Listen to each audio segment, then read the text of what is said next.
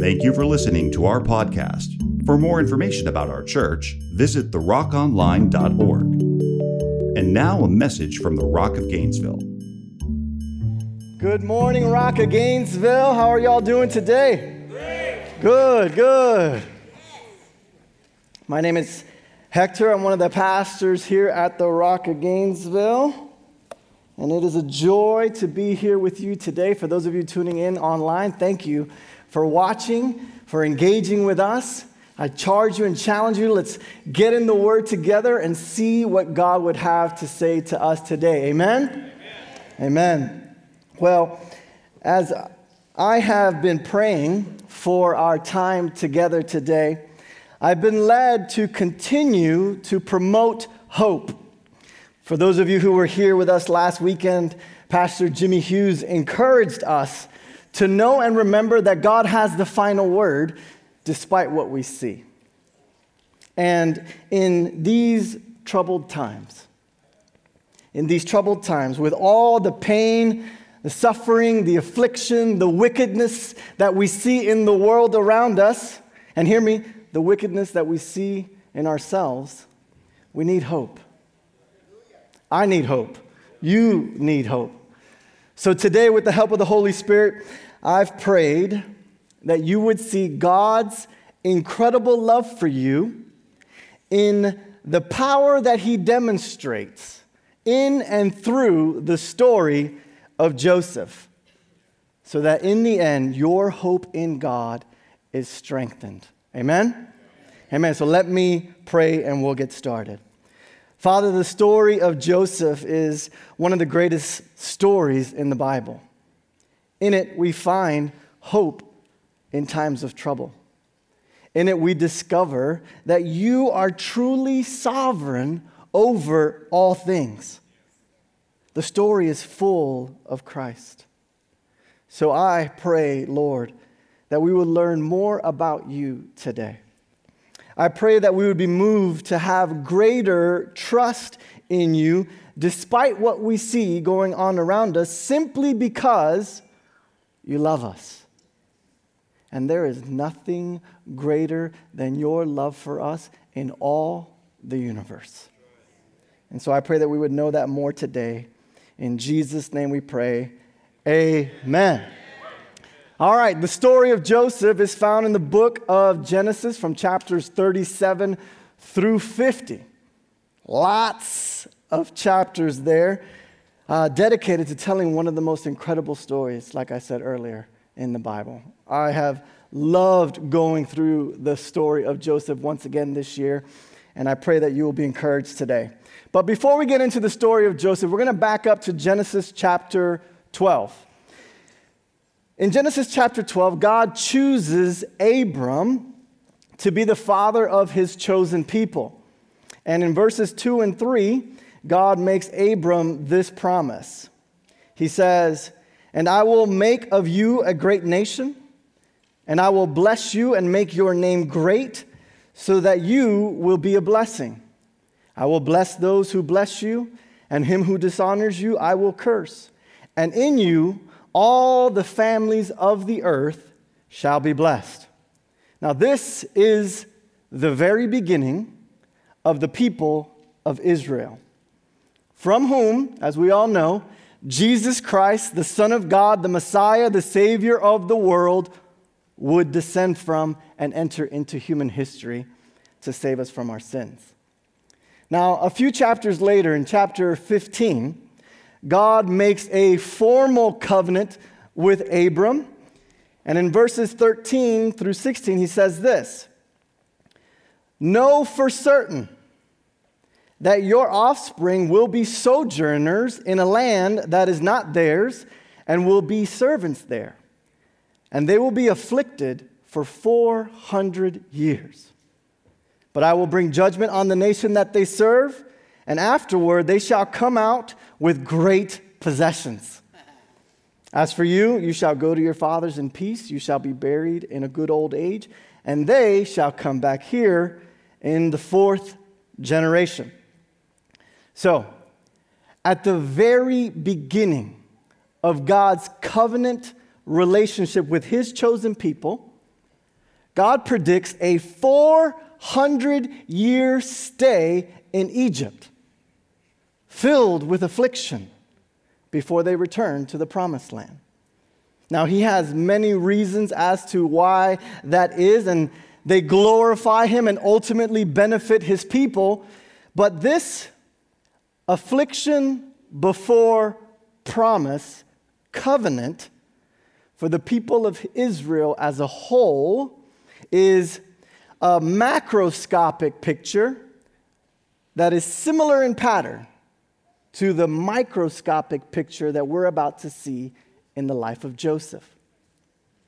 It is also similar in pattern to the glorious global picture that will be revealed in the suffering work of our triumphant Savior, Jesus Christ. So, question What does this pattern look like to you? Is it not a picture of your life? It's a picture of my life. Yes, I have experienced triumphs, but there has also been affliction in my life. So when God plans 400 years of affliction for his people before the promised land, we're not surprised. We're not surprised because we read and know things like Acts chapter 14, verse 22, where Paul, on his first missionary journey uh, around to the early church, is, it says this He's strengthening the souls of the disciples, encouraging them to continue in the faith, and saying that through many tribulations, we must enter the kingdom of God. Read that again. Through many tribulations, you must enter the kingdom of God. So, to hijack a popular phrase from all my Star Wars Mandalorian friends, this is the way. I couldn't resist. But we all know narrow is the gate, and difficult is the way that leads to life. But how many of you are grateful for God's sustaining presence through it all? God is with us, and He is with Joseph. So, let's zoom into Joseph, the kickstarter of this sojourn in Egypt. And here's a question that we're going to ask together today. And I want you to personalize it and repeat after me. What does God want to teach me? About his ways, in this story, to fill me with hope in times of trouble. And I'll go ahead and just give you the answer up front so that you can kind of carry it with you throughout our time together. God's loving sovereignty is greater than sin. God's loving sovereignty is greater than sin.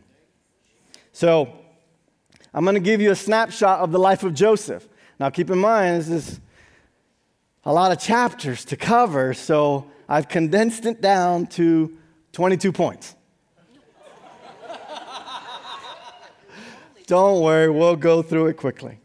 All right, so first up, Abraham has a son named Isaac.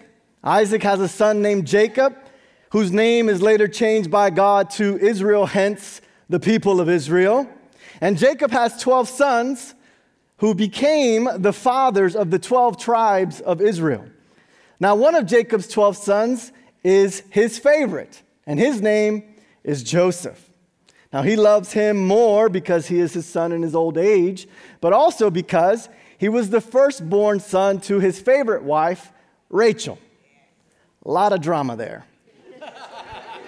We're going to say that for another time. Secondly, number two, as a teenager, Joseph had two dreams. And in one dream, sheaves that they were bundling in the field belonging to his 11 brothers bowed down to Joseph's sheave.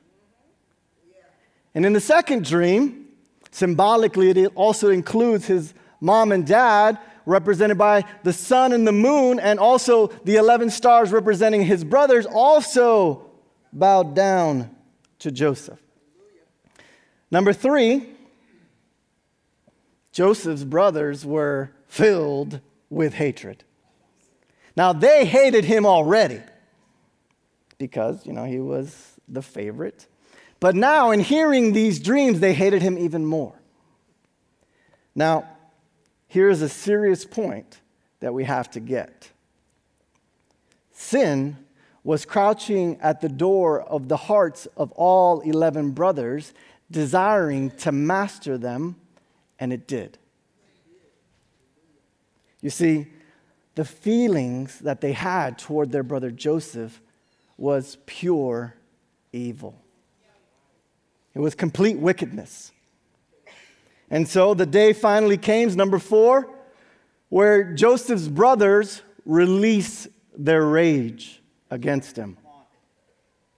Now, that came about because Jacob sent Joseph out into the field to check in on his brothers and to check in on the flocks.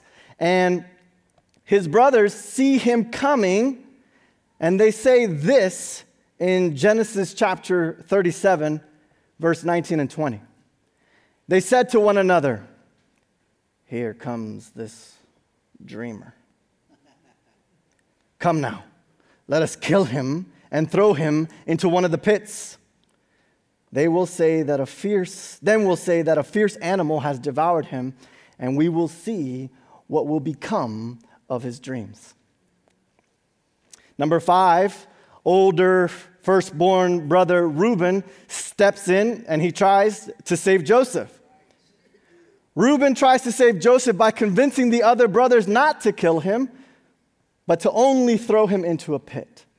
See, because Reuben had a plan to come back later on and rescue his brother Joseph out of the pit and restore him back to their father.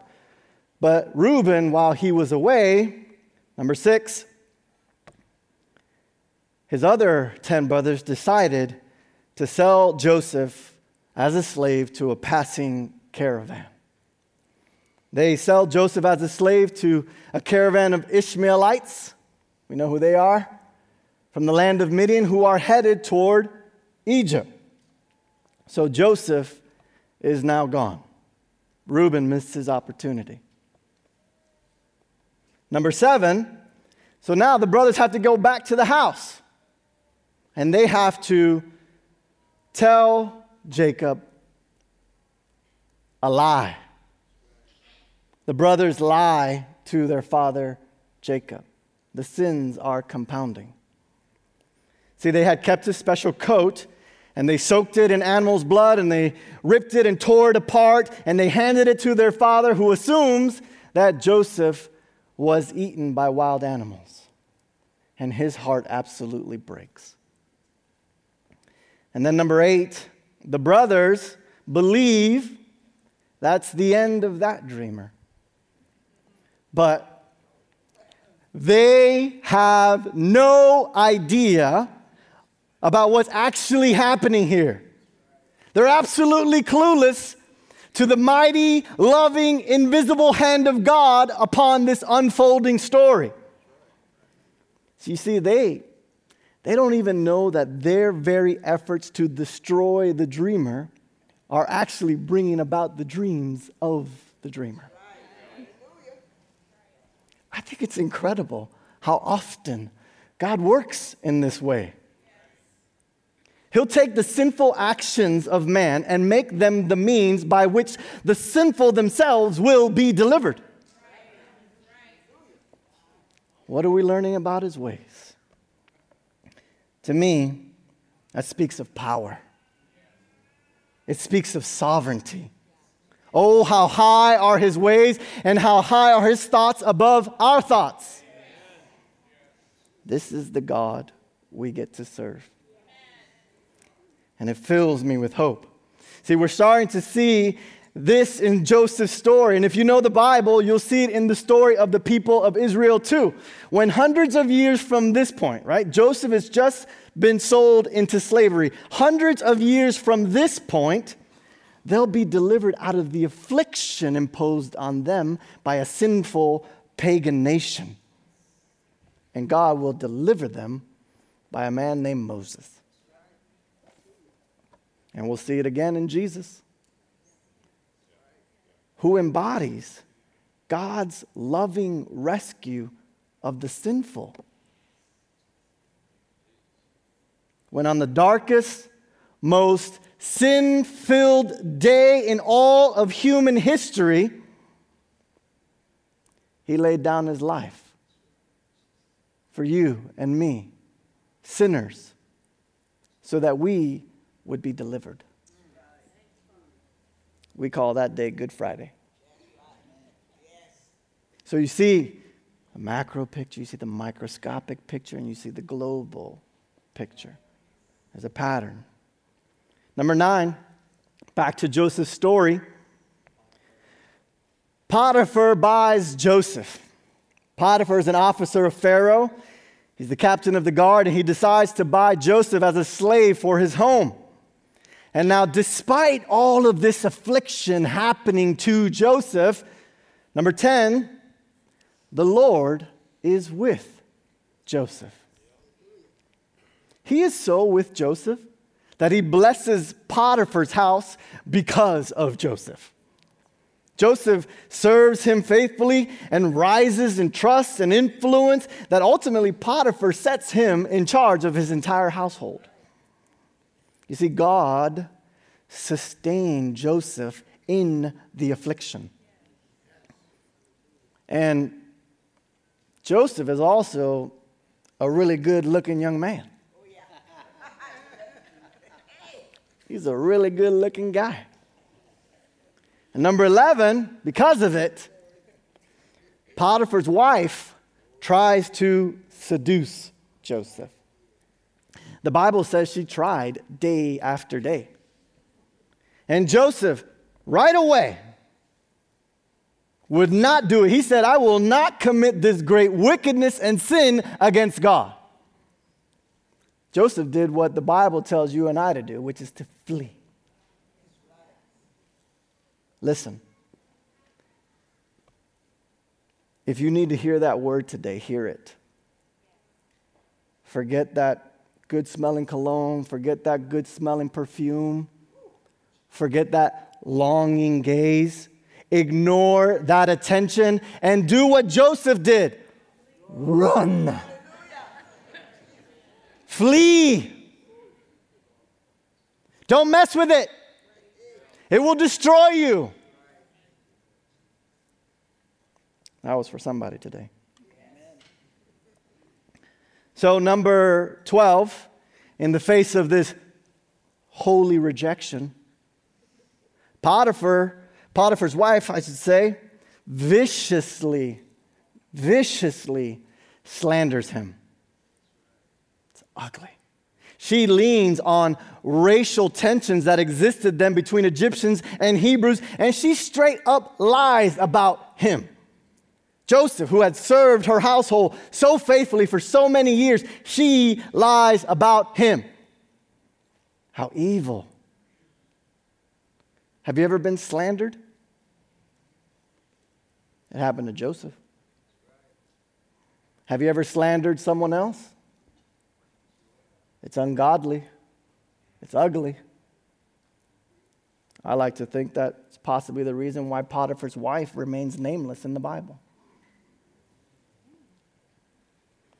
Number 13, Potiphar believes his wife, and Joseph is falsely imprisoned. Now, there's something here. Joseph did everything right, and he was still put in prison. That's interesting. To me, that blows that prosperity gospel theology stuff right out the window. It's right there. Put in prison. Number 14. Joseph serves the jailer faithfully. Again, God is with Joseph and he serves the faithful, excuse me, the jailer faithfully. And even though he is totally unaware of what God is doing in this misery that he's experiencing, he's given great trust and great responsibility and is ultimately put in charge of the jail. He oversees the jail. Everything that Joseph touched, God made succeed. And then enter number 15 two new prisoners, representatives of Pharaoh's food and beverage industry the cupbearer and the baker. The baker and the cupbearer. And these guys, on one night, they had separate troubling dreams. And Joseph, being the loving prison caretaker, he comes to them, Hey guys, why are you so downcast? He's like, Oh, we, we both had really bad dreams. And we have no one here to interpret. And Joseph tells them, Listen, interpretation belongs to God. And knowing that the Spirit of God is with him, he said, Why don't you go ahead and tell me? And then Joseph rightly interprets both of their dreams. One good, saying, Hey, listen, in three days, you're going to be restored back to Pharaoh. That's the cupbearer. And then one not so good. In three days, you're going to be executed, buddy. Those pastries were burnt. I, I don't know what offense he did, but, anyways. So, before the cupbearer goes, Joseph says, Hey, listen, man, put in a good word for me with Pharaoh. I don't want to be in this prison anymore. And as soon as the, the, the, the cupbearer walked out, totally forgot. He forgot for two more years. I mean, talk about having it rough. So, ultimately, Pharaoh has his own set of dreams, and the cupbearer at that point remembers Joseph, and Joseph is brought out of prison. And number 16, Joseph interprets Pharaoh's dreams. Now, Joseph interprets the dreams rightly and so convincingly for Pharaoh. Now, through the dream, God has revealed that it's going to be, or what's about to take place is seven good, plentiful years, followed by seven years of famine. And Joseph's wisdom on how to navigate what's about to happen causes Pharaoh to acknowledge the Spirit of God in Joseph so much so that he elevates Joseph to the next point second in command. Joseph becomes second in command. Greater than all is now Joseph, except as it pertains to the throne of Egypt, which belongs to Pharaoh. And then number 18, just like he interpreted, seven years of plenty come first. Now, Joseph, during those plentiful seven years, he gathers reserves of grains and stuffs them into storehouses in all the cities across Egypt. It's a lot. It's so much grain that he just stops measuring it. And then, number 19, the seven years of famine hit. And because of the wisdom of God in Joseph, he prevented starvation. He prevented starvation by opening up the storehouses of grain and giving it to the people.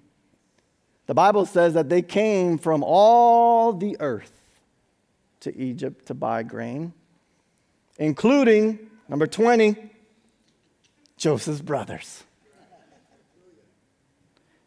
Jacob was like, Hey, I hear they have grain in Egypt. What are you boys sitting around here for? We're starving. Get up and go. Buy some grain. And so Joseph's brothers come to Egypt. And now this is the climactic part of the story. This is like, you feel it. When you're reading it, you're like, yes, you read it. Get him, Joseph, get him. Right? He doesn't do that. He doesn't do that. See, actually, they don't recognize Joseph. He's probably all up in his Egyptian garb. He's got an entourage around him, right? But Joseph recognizes them. And he doesn't give it away immediately. Actually, he chooses to speak harshly to them through the interpreter, even though he understands everything that they're saying because Joseph still speaks Hebrew. So he tests them. And you feel the tension here.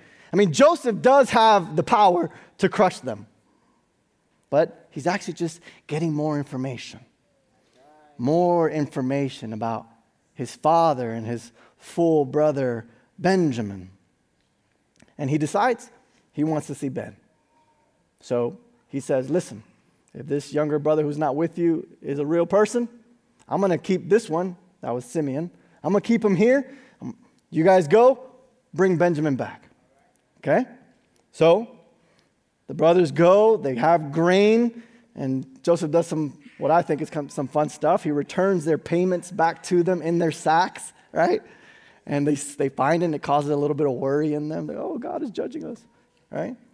But ultimately, after, um, after some time, Jacob is heartbroken to hear that they kept Simeon, and he's really anxious about letting Ben go. And uh, ultimately, they need more grain, so he says, Hey, go back and take Benjamin with you. So then they come, and Joseph hosts them for a very lavish meal. He gives Benjamin extra portions. Okay? And then, number 21, here comes the moment. Joseph finally reveals himself to his brothers, and they are absolutely stunned. They're speechless. And he tells them to go back and get their dad because there are still five years of famine left. And so, after arranging the best land in Egypt with Pharaoh, number 22, last one, Joseph moves his family to Egypt.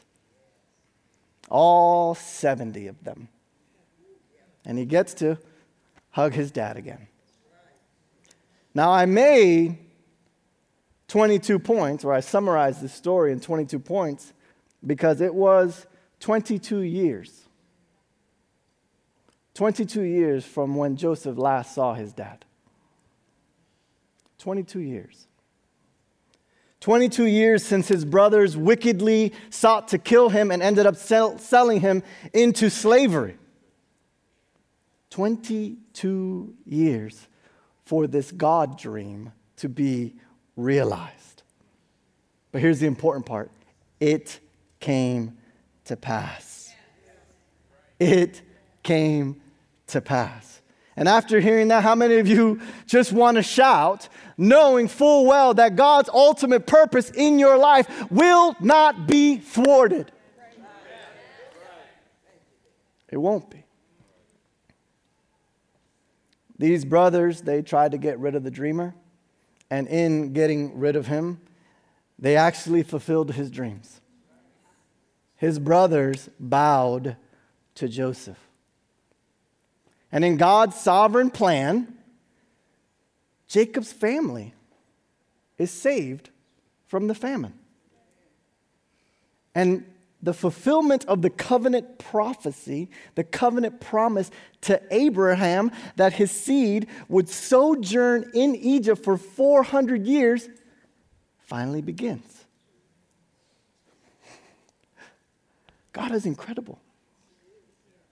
So, what can we learn about God's ways as it relates to the sin we see in Joseph's story? Well, we've discovered that the people of Israel, 70 of them, get to Egypt by means of attempted murder, slave dealing, heartless deceit of an old father, lust filled slander and scorn, a little bit of forgetfulness these are all the wrongdoings and sins that we see going on in Joseph's life. Now, what does the Bible say about God's hand over all of these means? So, two things God's sovereignty in the story of Joseph. God sent, we're going to look at Genesis 45, and God meant. We're going to look at Genesis chapter 50. So, first up, God sent in Genesis 45, verses 4 and 5. So Joseph said to his brothers, Come near to me, please. This is the moment where he's about to reveal himself to his brothers. And he said, I am your brother, Joseph, whom you sold into Egypt. And now, do not be distressed or angry with yourselves because you sold me here, for God sent me before you to preserve life. Don't miss it. God sent me before you to preserve life. In other words, Joseph, who has the Spirit of God within him, describes the sinful actions of his brothers as God's sending of Joseph to Egypt to eventually elevate him so that he can save them, his sinful brothers, the very ones who wanted to kill him, because they mattered to God too. They mattered to God too. See, you cannot miss the intentionality here. If you want to learn how to spell the intentionality here, this is how you would spell it L O V E. Love. You see, God loves his people fiercely. God loves his chosen people fiercely. God loves his church fiercely. God loves the Rock of Gainesville fiercely. God loves you fiercely. This is God. His sovereignty is so full of mercy and love, and it's all wrapped up in this indescribable power that's accomplishing the exact purposes in our lives, and it should, it should leave us awestruck. It should leave us awestruck. And it should fill us with more love for God. It should fill us with more hope in God. God is in control. Despite what you see around you, God is in control. And He is executing His perfect goodwill. Goodwill in your life and in the lives of those that you care about, God is sovereign over it all. Secondly, God meant. in Genesis chapter 50, uh, verse 19 and 20, uh, the father who is now in Egypt, Jacob Israel, is now dead. And fearing vengeance, the 11 brothers come up with this message that they send to Joseph saying that this message was from their dad to Joseph. And I paraphrase the message said, Hey, Joseph, forgive your brothers. And this is Joseph's response in 19 and 20 of Genesis chapter 50. But Joseph said to them, Do not fear, for am I in the place of God? As for you, you meant evil against me, but God meant it for good. To bring it about that many people should be kept alive as they are today. The brothers meant the sale of Joseph for evil, but God meant it for good. They meant to kill Joseph, but God meant it to save them from famine and kickstart the covenant promise that he made with Abraham. That's what God meant it for, for good. And now he's going to multiply them like crazy in Egypt. By the time hundreds of years from now that they exodus out of Egypt, there's going to be millions of them. God is going to be present with them and sustain them in the affliction. It won't be easy, but God will be with them. And so we learn that every evil plotted against Joseph, God overruled from the start. God overruled it from start to finish. in order to accomplish his good will. So, what does this say about God? It says he's all powerful, church. It says he's all powerful. There is no situation in your life that is too complicated, too difficult for God. God is all powerful. It says that he's preeminent. It says that he's preeminent over your sin, over the sins of those around you. He's preeminent over the sins of our nation and the world. God is sovereign. It says he's sovereign over your sin, my sin, the sins of others, the sins of this nation, the sins of the world. God is over it all. And that's comforting. It's comforting. This is who God is. He is performing His goodwill for His glory and our joy. And I pray that it fills you with hope. And last few thoughts before I close. My favorite parts of Joseph's story is in the ways that it points to Jesus. Joseph's story reminds me that Jesus suffered for my sinful actions in order to save me. Jesus suffered the punishment of your sinful actions in order to save you. You see, Joseph was a foreshadowing of Jesus. And Joseph's story also highlights that Joseph was a pretty righteous guy. I mean, it's kind of remarkable, really. There's no complaining. He doesn't break out into despair. It's actually pretty impressive. Yet, Jesus was even more righteous, perfectly righteous. And like Joseph, he was also sinned against. And in the end, both were vindicated. Joseph, through elevation, saved his family. And Jesus, through the resurrection, saves the whole world saves anyone who would believe in him. So Jesus is the better Joseph. And lastly, Joseph's story directly reminds me that Jesus is a descendant of the bloodline of one of his brothers, Judah.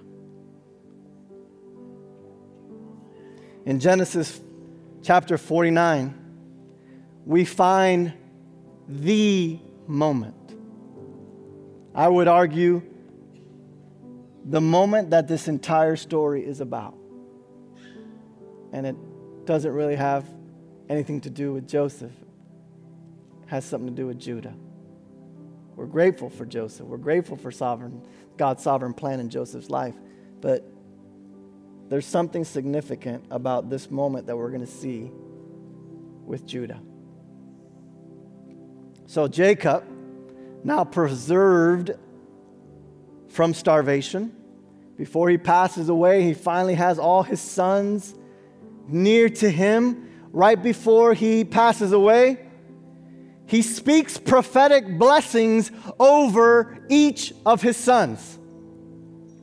And when he gets to Judah, son number four, he speaks by the Spirit of God and releases this prophetic royal promise about the coming of Jesus.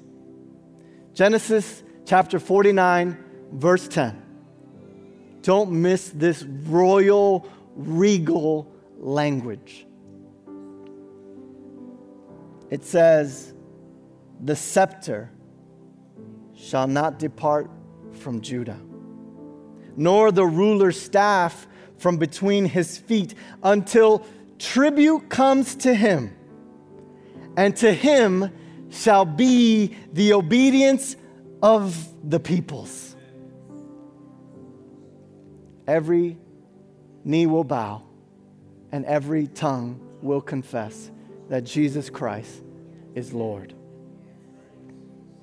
The tribe of Judah was preserved from extinction so that the lion of Judah, Jesus Christ, would ultimately be born, die, and rise from the grave as king forever. None of this could have happened if these sinful brothers would have died in the famine. So, the answer that I gave you at the very beginning of our time together God's loving sovereignty is greater than sin.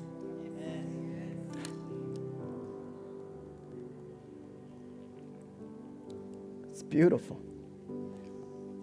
It's absolutely beautiful that we serve such a loving God, such a loving, gracious God. The Lion of Judah came to be the Lamb of God that was slain.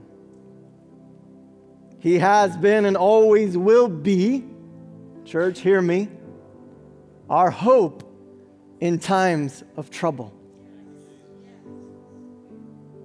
Jesus knows trouble all too well, yet he rules over it. And he's present with us through any affliction. And we get to benefit greatly from it because He is love. Amen? Amen. Amen. Let me pray. Father, thank you for your word. It's a treasure. Your word is a treasure. Thank you for teaching us today that you are sovereign over affliction in our lives and that you rule over it to our benefit and your glory. God, we are remembered, we are reminded, I should say, of Psalm 119, verse 67, that says, Before I was afflicted, I went astray, but now I keep your word. God, help us to see that there is purpose in affliction. Help us to see that that purpose is to drive us closer to you, to have greater trust in you. Help us to know that that purpose is to drive us and drive us to your word and treasure it. Stories like Joseph's in the Bible encourage us. And Romans 15, verse 4 says it best. It says, For whatever was written in former days was written for our instruction, that through endurance and through the encouragement of the scriptures, we might have hope. God, our hope is in you. We thank you for our time together in Jesus' mighty name. And everybody said, Amen, amen, and amen.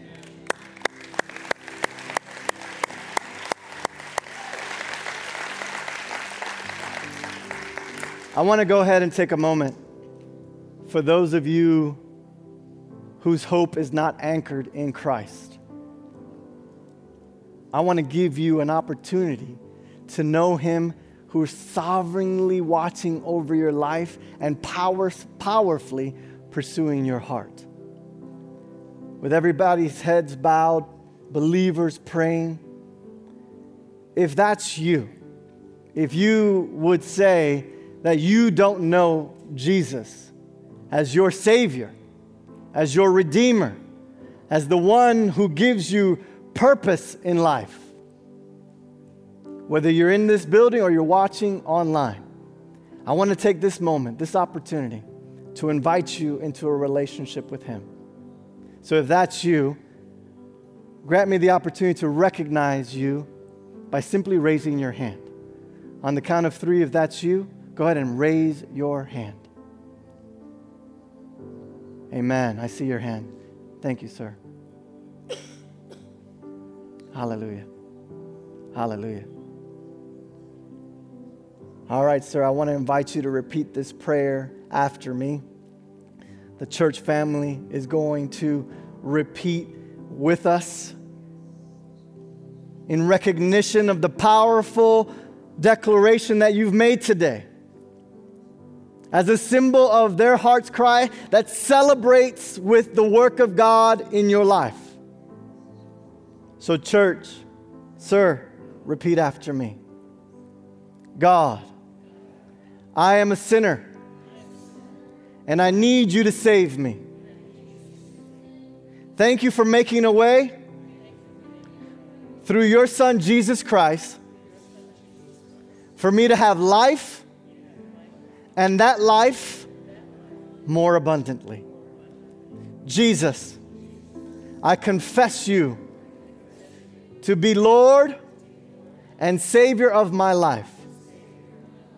I believe that you are the Son of God who came to the earth to live a life that I could not live and to die a death I should have died. I receive you now as my King forever. In Jesus' name I pray. Amen. Come on, church, give it up for God's saving work. Thank you so much. Thank you for listening to our podcast. For more information about our church, visit therockonline.org.